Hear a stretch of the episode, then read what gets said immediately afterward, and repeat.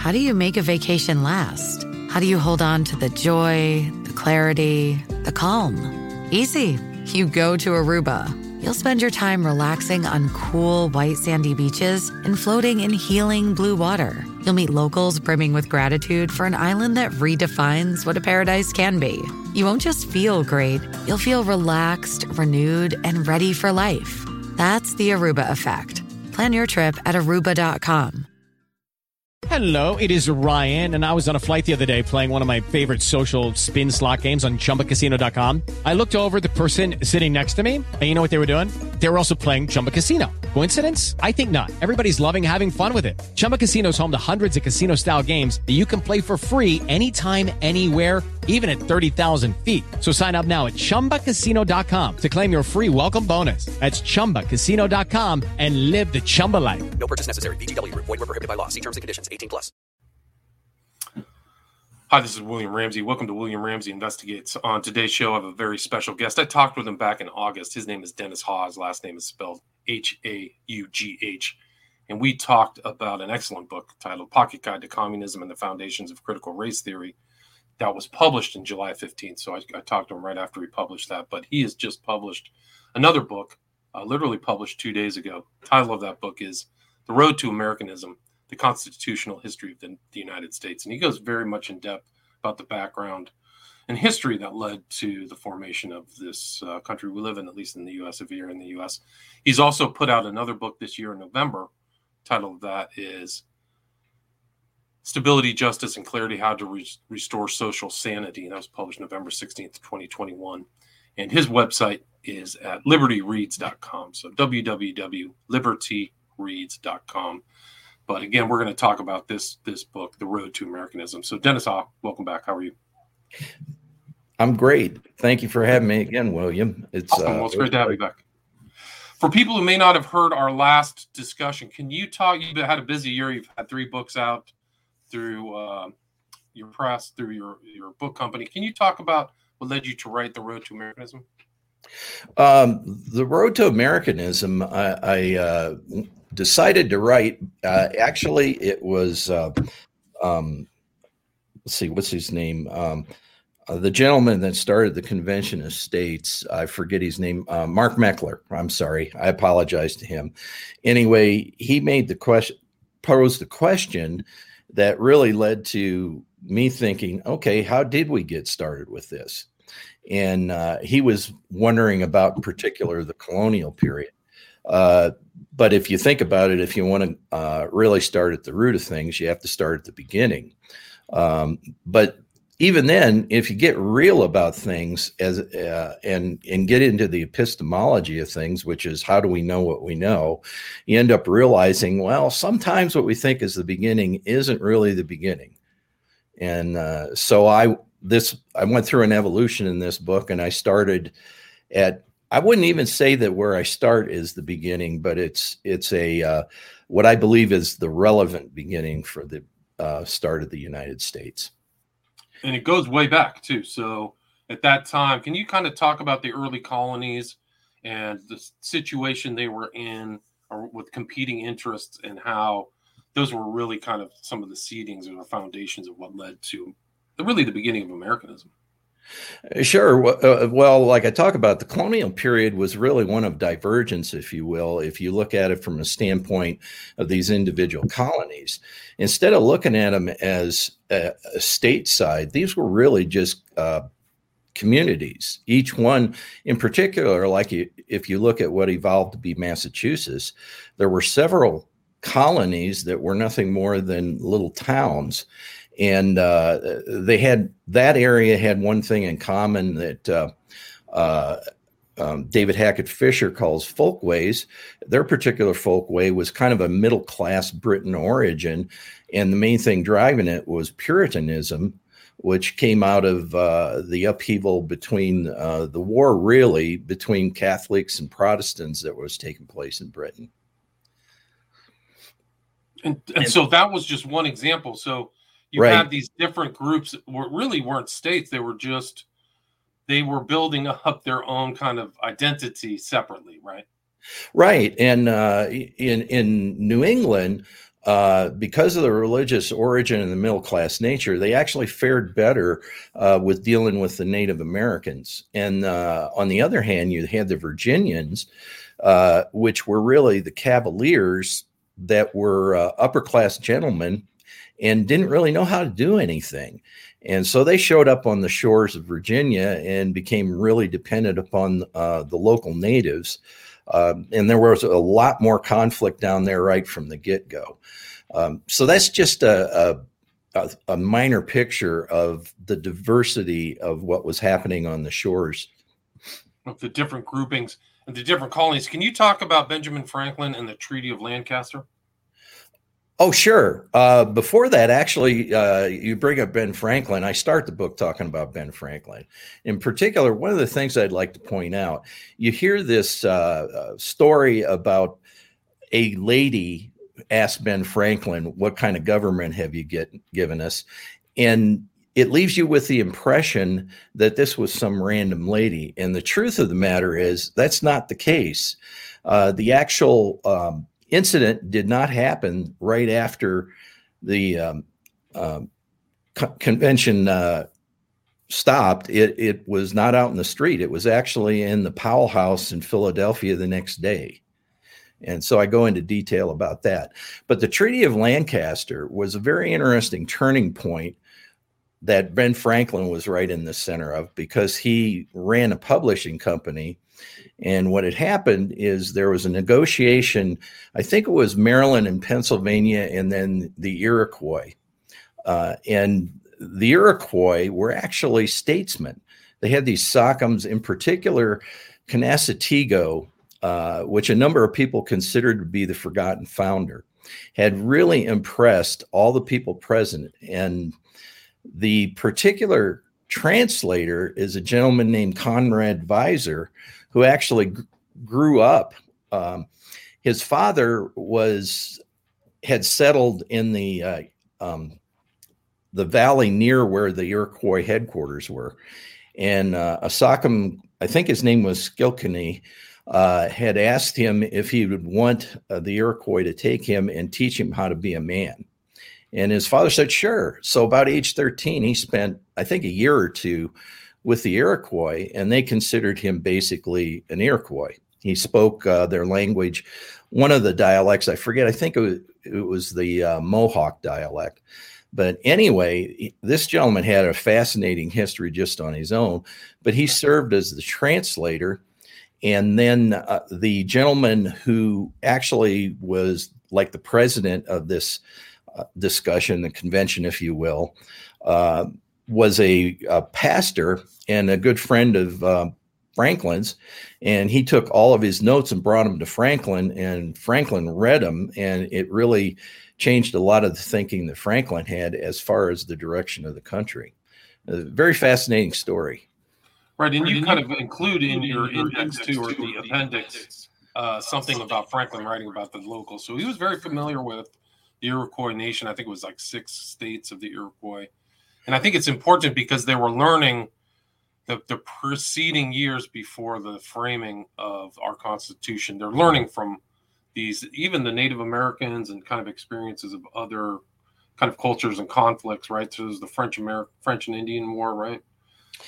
Well, yeah, and in, in the in the wars, uh, go back even further during the colonial period, uh, and, and a key point here is one thing we think of a unified 13 states and, and that's far from the truth. These colonies evolved uh, in at different times. For example, one of the keys that that is is really more important than people think. Georgia had a lot of indirect as well as direct influence on what happened, especially during the uh, constitutional period. But it was not even a colony until 19 or I'm sorry, 1732. So if you look at that, that's and also, if you look at it, when was the nation actually splitting away? Well, that date would actually kind of be hard to pin down. You could start at 1765, like we talked about earlier. Well, that may not be the beginning, but it's probably a good date because of the Stamp Act, which led eventually to the Intolerable Acts and the First Continental Congress in 1774. So you could take any of those dates and say this was a dividing line. But it, for argument's sake, if we take 1765 and look at 1732, we've, we're only talking 33 years. Right. Right. So you had these different states. It's interesting because they all had their kind of own legal system, constitution independently but right. it was really, I think Franklin was really a key figure. Washington was the military leader, but Franklin was the writer who was also, you know, I think you put in the book. He famously had that picture of the snake, which was cut up in pieces. Right. So, I, I mean, it was really, and he was very, very much involved kind of in Philadelphia at that area. Um, can you kind of talk about what they were thinking at that time when they were deciding, like, what are we going to do? What's what's the next step for the colonies? Uh, at which point, William?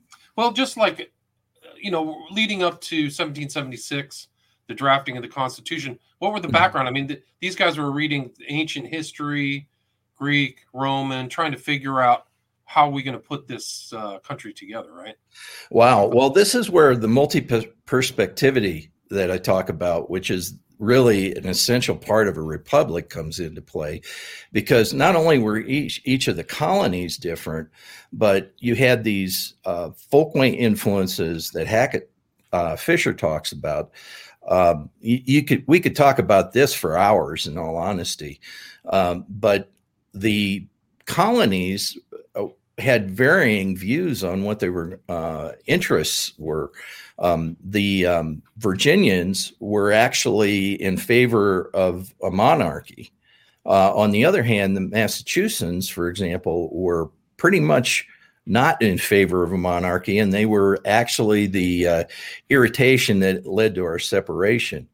Um, the uh, Pennsylvanians, because of the origin that that William Penn came uh, laid down, they were more they were less emotional than either of the others. The Massachusetts were probably the most emotional of them.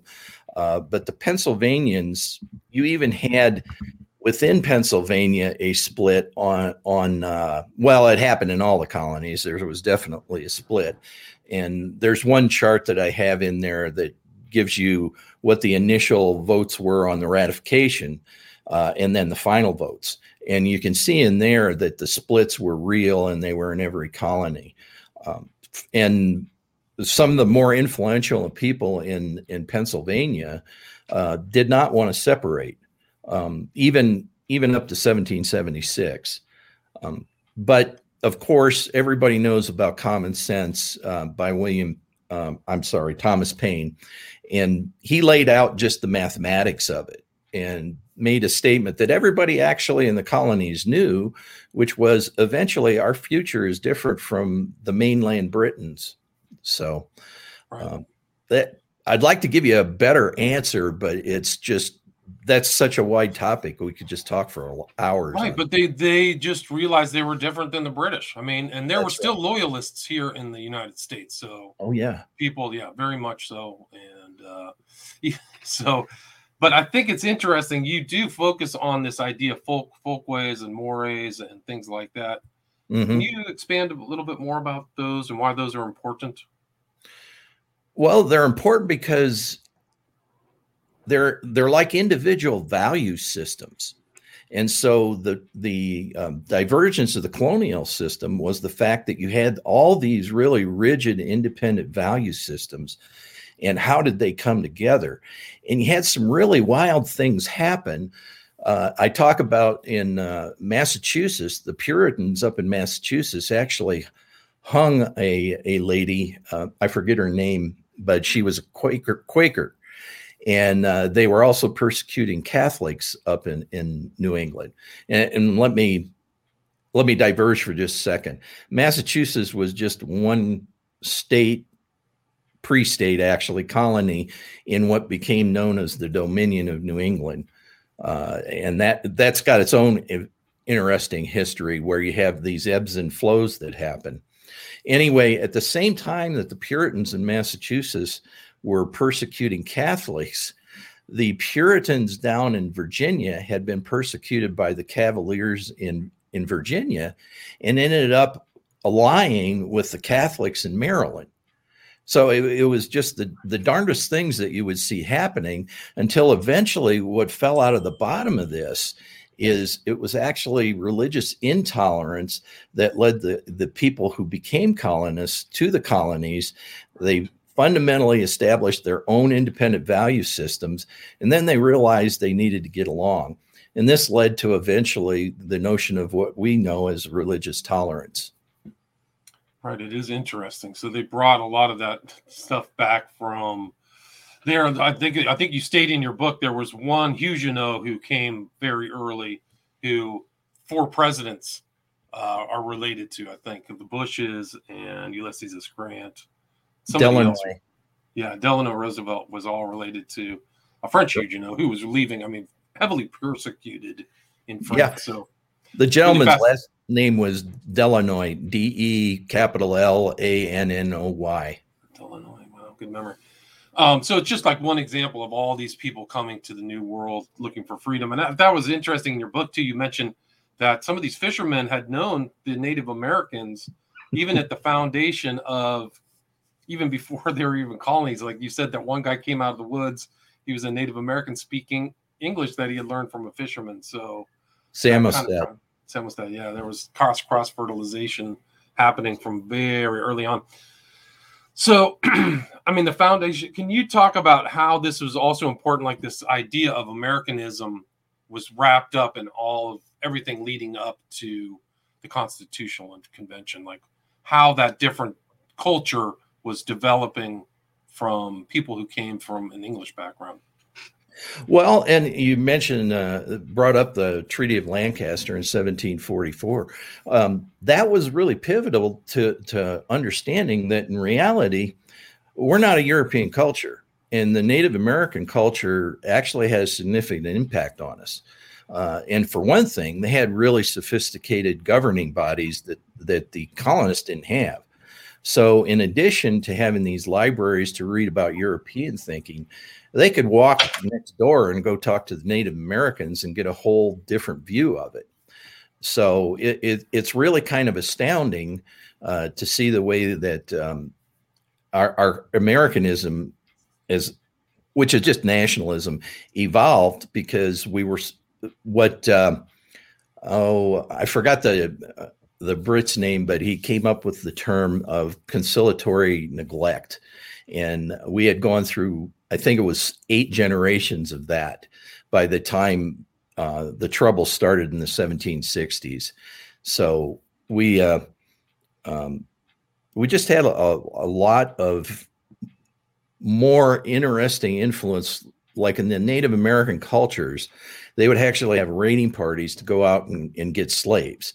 Contrary to what 1619 project and that would have you believe slavery was ubiquitous around the world and the native americans practiced it.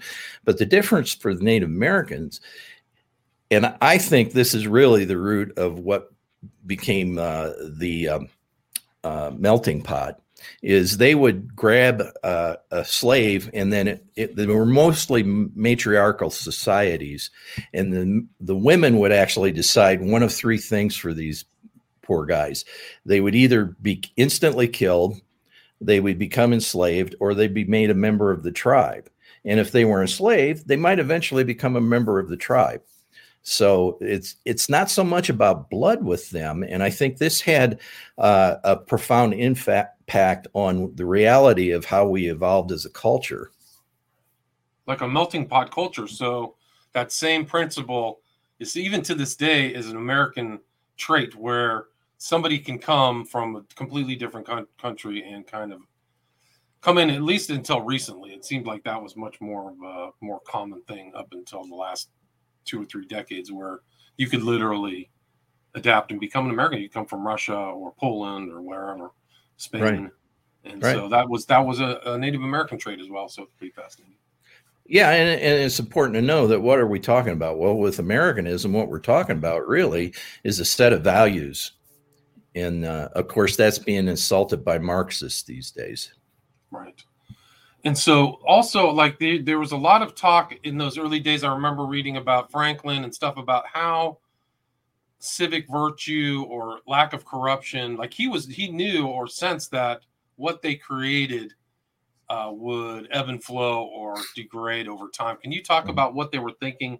Like how long would this last? Like you, that's the intro part of Franklin. It's a it's a republic if you can keep it right.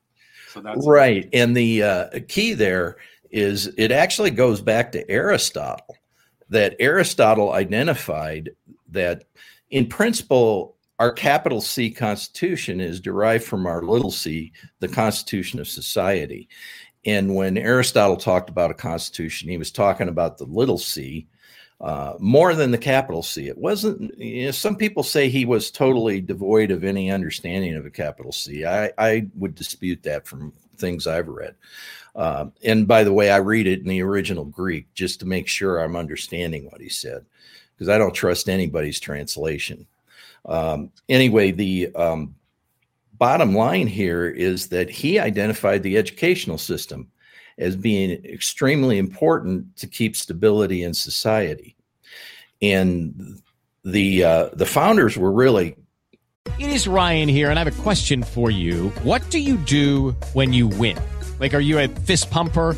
a woohooer, a hand clapper, a high fiver. I kind of like the high five, but if you want to hone in on those winning moves, check out Chumba Casino. At ChumbaCasino.com, choose from hundreds of social casino style games for your chance to redeem serious cash prizes. There are new game releases weekly, plus free daily bonuses. So don't wait. Start having the most fun ever at ChumbaCasino.com. No purchase necessary. VGW. Void were prohibited by law. See terms and conditions. 18 plus. Really understood that, but they weren't going to inflict their education because, for one thing, it was impractical uh, for cost. For another thing, they were just trying to stitch all these opposing positions together and try to create something that would hang together. Um, and um, so it was more or less just what uh, Hayek would call spontaneous order was the way that America was founded. It, it's a bottom up process. It's not a top down process very different than other other countries too, where they exactly. were trying to get everybody together, trying to get all you know all these things ratified, really from different state state colonies. So it was really something else. That can you talk about like what the battle was between state and federal rights and how that worked out uh, in the foundation? I mean, we're going to start moving on to kind of how our Constitution came together, but there was always that issue, Hamilton and some of these other characters whether to have this you know federal overarching uh, part of our constitution. Can you talk about that? Well but actually before you get into the amount of top down bottom up because in, in in nature there really aren't any pure forms of anything. They're they're all hybrids. Uh, it's a question of which is dominant. Um, but in, in that you have to start and look at federalism the, the bottom up nature of federalism. And in particular, the thing you hear about people talk about big state, small state, uh, the divide there. And what's missing is that subject actually came up. It was the very first thing that happened in the First Continental Congress. And James Duane from New York got up and made a statement that that John Adams challenged him. He Goes, what do you mean? Well, what he was asking was, how do we decide? Because what people don't tend to think, the first time any organization gets together, the first question they need to answer is, how do we decide? And it's interesting because there's a very fascinating way that Duane laid it out that was, as a computer engineer, I looked at it and went, oh my God, these guys were engineers and they discussed it and they came up with uh, the least common denominator and uh, as is the way that republics really work, uh, when the answer is laid out, everybody agrees to it and everybody's unhappy. So that was the first thing: is resolve the uh, big state, little well, big colony, little colony issue. And the bottom line became each colony gets one vote, which, of course, that was 1774. Well, you get to 1787, it's not the first time they've uh, run into this problem. So, with the Constitution, uh, what came out of this is there is also another related uh, problem that the Pennsylvanians as well as the Georgians addressed, which is the question of a unicameral versus versus a bicameral government. And so, what ended up happening, uh, a key leap forward for the U.S. Constitution, um, from which the state constitutions were the cauldron, and I go through the chronology of how they learned from each other. There were uh, setbacks and and uh, ways to go forward, and in particular, Ben Franklin chaired the Pennsylvania State Convention that led to the Pennsylvania State Constitution, which was extremely innovative, but it had one flaw, and that was it was unicameral. And so when we got to the Constitutional Convention, there are a lot of things that even if you just read the um, Madison's notes or Hamilton's notes or or um, McHenry's notes uh, or Yates, uh, there's a lot of context that is neglected a lot, and one of them is this bicameral uh, issue. But by using a bicameral government, that led us to the federal model, if you will, where we have equal representation for each state in the Senate, and then um, a portion um, representation in the House. And that allows for, uh, as, as an engineer mathematician, it, it, becomes really kind of a nice weighted function, which Duane actually brought up right away. That was one of his uh, proposals. And the problem is they all agreed they didn't have a census. So that's why the census was put into the uh, Constitution. All right, very important aspect to it. And I think you include like the, the total polity of that time was very, compared to today, it was nothing. What, three million, two and a half million, something like that? That so, sounds about right. But what was interesting at the time, John Adams even made the statement that he could see the United States growing to be 200 million. So they they were really forward thinking. They were thinking about not only the present but the future, how the, how it would play out. Right. And some people like maybe another thing you could talk about is the difference. I mean, this is it's, it's something that the terms are mixed uh, around today. But what's the difference between a democracy and a republic? Because you see people, politicians today, we got to protect our democracy. Yeah. What's the difference? Why do they do that? Well, why do they say democracy? Well, well, I think I know why they say democracy, but a yeah. republic is not a democracy.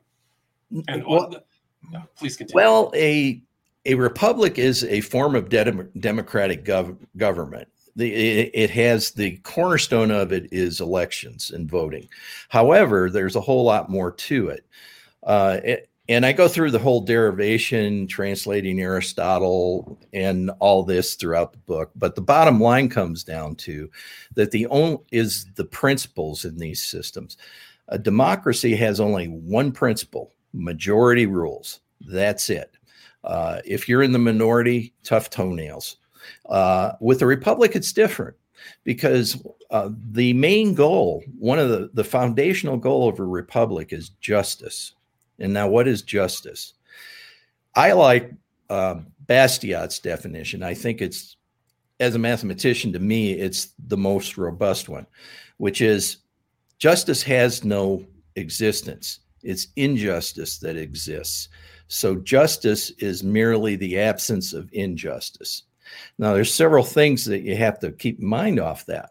What that means is true justice is impossible it's only a theoretic thing that you strive for and you're and you need to go into it realizing you're going to fail. And that's one thing that we've lost in, in society. When i was growing up as a kid everybody had more of a connection with nature. We were more of an agrarian society. And so people didn't think they could control everything like these days. I mean some of these people in the elites they're absolutely nuts uh, what they think they can control. But anyway, um, so on that, if you think about it, you cannot put a qualitative adjective in front of the word justice without creating another injustice. It's the same as a makeup call in a football game. Okay, so the referee got it wrong uh, before that. Does that mean now that when he gets another close situation, he needs to bias that because he screwed the one team the next time? No, that's a recipe for disaster. And so the term social justice is nothing more than applying that, creating more injustices. And all that happens on that, it becomes a vicious cycle of going back and forth. You screwed me, I'm going to screw you. This does not work. And so a republic is set up to be more stable, more just, and um, the the title of my book, Stability, Justice, and Clarity. That title comes from Federalist 10, written by James Madison. And in there, he identifies what he calls the mortal diseases that have destroyed popular governments everywhere instability, injustice, and confusion. And now I would point to clarity and confusion on that because that's what Marxists thrive on in order to create the cracks in society to tear it apart. And what we're confronting today is a family of theories called critical theories. And James Lindsay, a mathematician whose work I dearly love, uh, has written a book called Cynical Theories where he details all this. Right. So you have the you have a qualification on the concept of justice, which is a very dangerous uh, position to be in. I've heard that people counterpoise that to actual justice as opposed to some of these other terms. But we That's, live in a we live in a representative republic. We do not live in a true democracy. And some of those old thinkers, I think it's Aristotle and Plato said, democracy is not that much different from mobocracy, and it's not it's not the most just way to do it. Just having one vote because uh, so that's why we have represent representatives, and that's why it was put together like that. So whenever some of these, there's major politicians saying our democracy is at risk. We don't have a democracy, so people just of right. And earlier generations of Americans would have uh, really argued strongly against the use of the term democracy, and that terminology came in uh, with the formulation of the new republic um, by uh, Lippmann in uh, Croly back around 1913. Uh, so they started to twist our thinking uh, to believe that we're a democracy and that democracy is a good thing. And uh, for 2,000 years, people understood that democracy was a bad thing. Right. Yeah. I mean, just for the the reasons the Greek philosophers enumerated, and even the, even the Romans didn't have a uh, democracy, right? So nope. they learned from the Greeks, and then we supposedly learned from them. And uh, I mean, this book is very important so people can get a foundation of the history and civics and things that put together in the foundation of this country. Though this next generation, woo, they don't have any idea. I I heard AOC can, can get the three different parts of the government together in her mind in one speech. She couldn't figure it out. Legislative, uh, executive, and judicial. She couldn't spit it out. I was just like, whoa, this is really crazy. Like they, you talked about education we're in trouble. Yeah. I don't know how you get a give an economy degree to that individual. I really don't. I'm scared. I'm more scared of the illiterati than the Illuminati. So, so I mean, gee, like some of these people, like, whoa, yeah. on the left, when they start talking, I'm just like, yeah, yeah. This, these ideas are terrible. Anyway, what else would you like to cover? Do you want to talk about how? I mean, you go into in your book, you talk about the issues, the I mean, we talk about federalism, but stare decisis, Pournelle's law. I mean, what you, what else would you like to cover? Word about thirty-one. With Lucky Land slots, you can get lucky just about anywhere. Dearly beloved, we are gathered here today to. Has anyone seen the bride and groom? Sorry, sorry, we're here. We were getting lucky in the limo, and we lost track of time. No, Lucky Land Casino with cash prizes that add up quicker than a guest registry. In that case, I pronounce you lucky. Play for free at LuckyLandSlots.com. Daily bonuses are waiting. No purchase necessary. Void were prohibited by law. 18 plus. Terms and conditions apply. See website for details. Uh, well, actually, Pournelle's law. I think this is a really critical thing. Jerry Pournelle, um, I forget which order he had. He had a master's degree in, I believe, psychology and a PhD in poli sci. I, I may have that inverted. But anyway, we lost him a few years ago. Uh, he was a really great thinker and he wrote for Wired magazine because he was really into technology. So this guy is a, a, an individual after my own heart. Anyway, he would create well, on top of it, he was funny. Um, he would create these what he called iron laws, and one of his iron laws he called the iron law of bureaucracy. I just shorten it to the iron law, and it's pretty simple to understand, really, and it's something that we should keep in mind. You know, just like the founders, they talked about Republican principles. Well, what's a principle? Well, it's kind of a rule of thumb. And so Jerry Pournelle's rule of thumb is there are two groups within any organization. The first group is in line with the goals of the organization. Okay. The second group is in wants to promote the organization over its goals. So you've got different priorities there. And the third piece of the puzzle is group two will always seize control and make the rules. So, what that really means, if you look at it closely, is that any organization over time is going to get twisted, corrupted, and it's going to need to be corrected. And uh, this is important at every level level within society. And you can look at our um, all of our companies, like right now, the tech companies. All right. If you look at that, what have you got? Well, I worked at Intel and I sat right next to Andy Grove at, at Intel. And Andy was, um, he was an immigrant, but he was a solid American. You look at it now, and what his goal was to promote technology and make money. Okay. You look at it now, I don't know that the head of Intel today has the right set of priorities. I'm not going to lambaste him because I don't know. I don't work for the company. I don't talk to him. But it's pretty clear that a lot of these tech guys, they don't have the right priorities. And so, how do we correct those? And the unfortunate thing, that is the exact thing that the United States Constitution is targeted to do on a, a, a social society wide scale is every time society starts to get a little out of bounds, it'll bring it back. And this is where our lack of following the Constitution has gotten us in real trouble because we're not obeying it. If we had obeyed the, the written limiting Constitution, we'd be fine right now, but we're not. Right, excellent, excellent point. point. It was never, really brought up, and also, and also like, like the Constitution has been amended, so, so it's adapted, adapted to new understandings and reasons. So it's not be this kind of rigid, blocky thing. Some of these people look at it, say, "This is an anachronism. It's 250 years old." It's it's a living, it's updating through mm. the will of the people, through the legislature. So people really need to kind of understand that. Well, it's funny you should mention that because I've got a lot, uh, done a lot of studying of Article 5.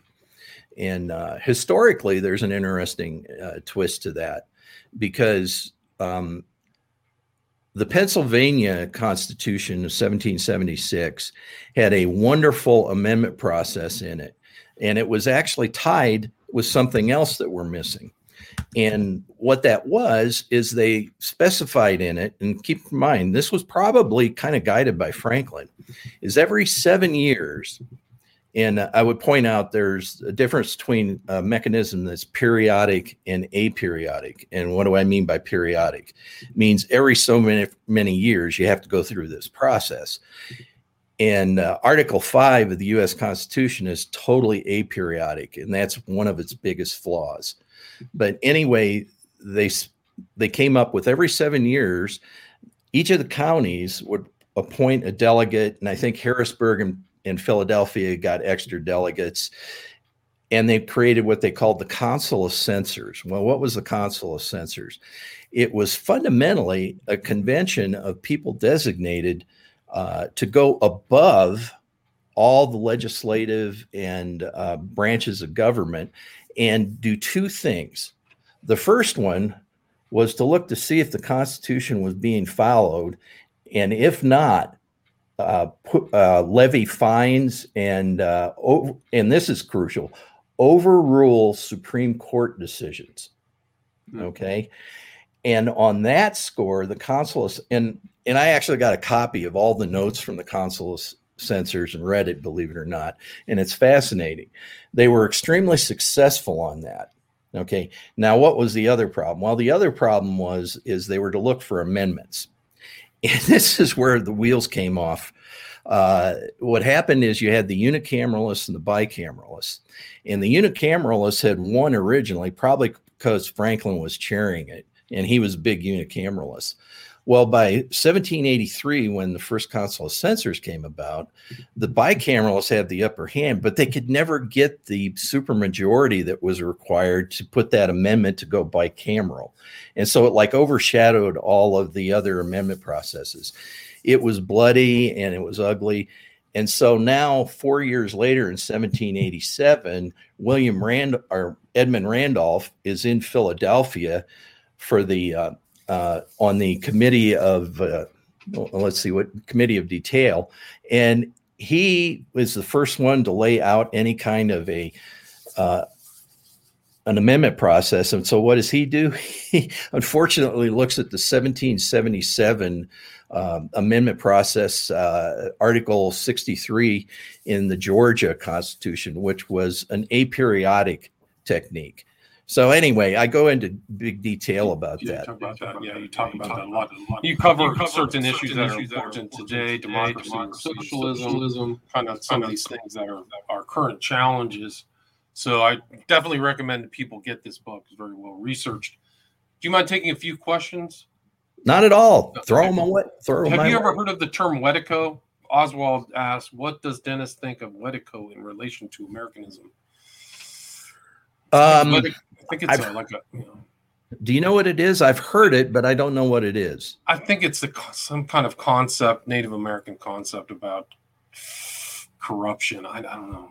I, Well, it might be good to incorporate it because, like I say, you know, from my view, and I think this is a lost view, um, we have a significant amount of Ameri- Native American culture that's embedded in ours.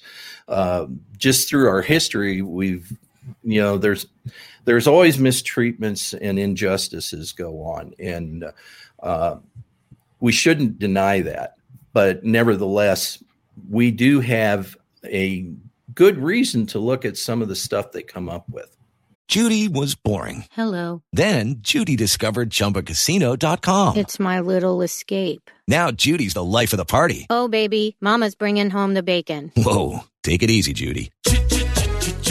The Chumba life is for everybody. So go to ChumbaCasino.com and play over 100 casino style games. Join today and play for free for your chance to redeem some serious prizes.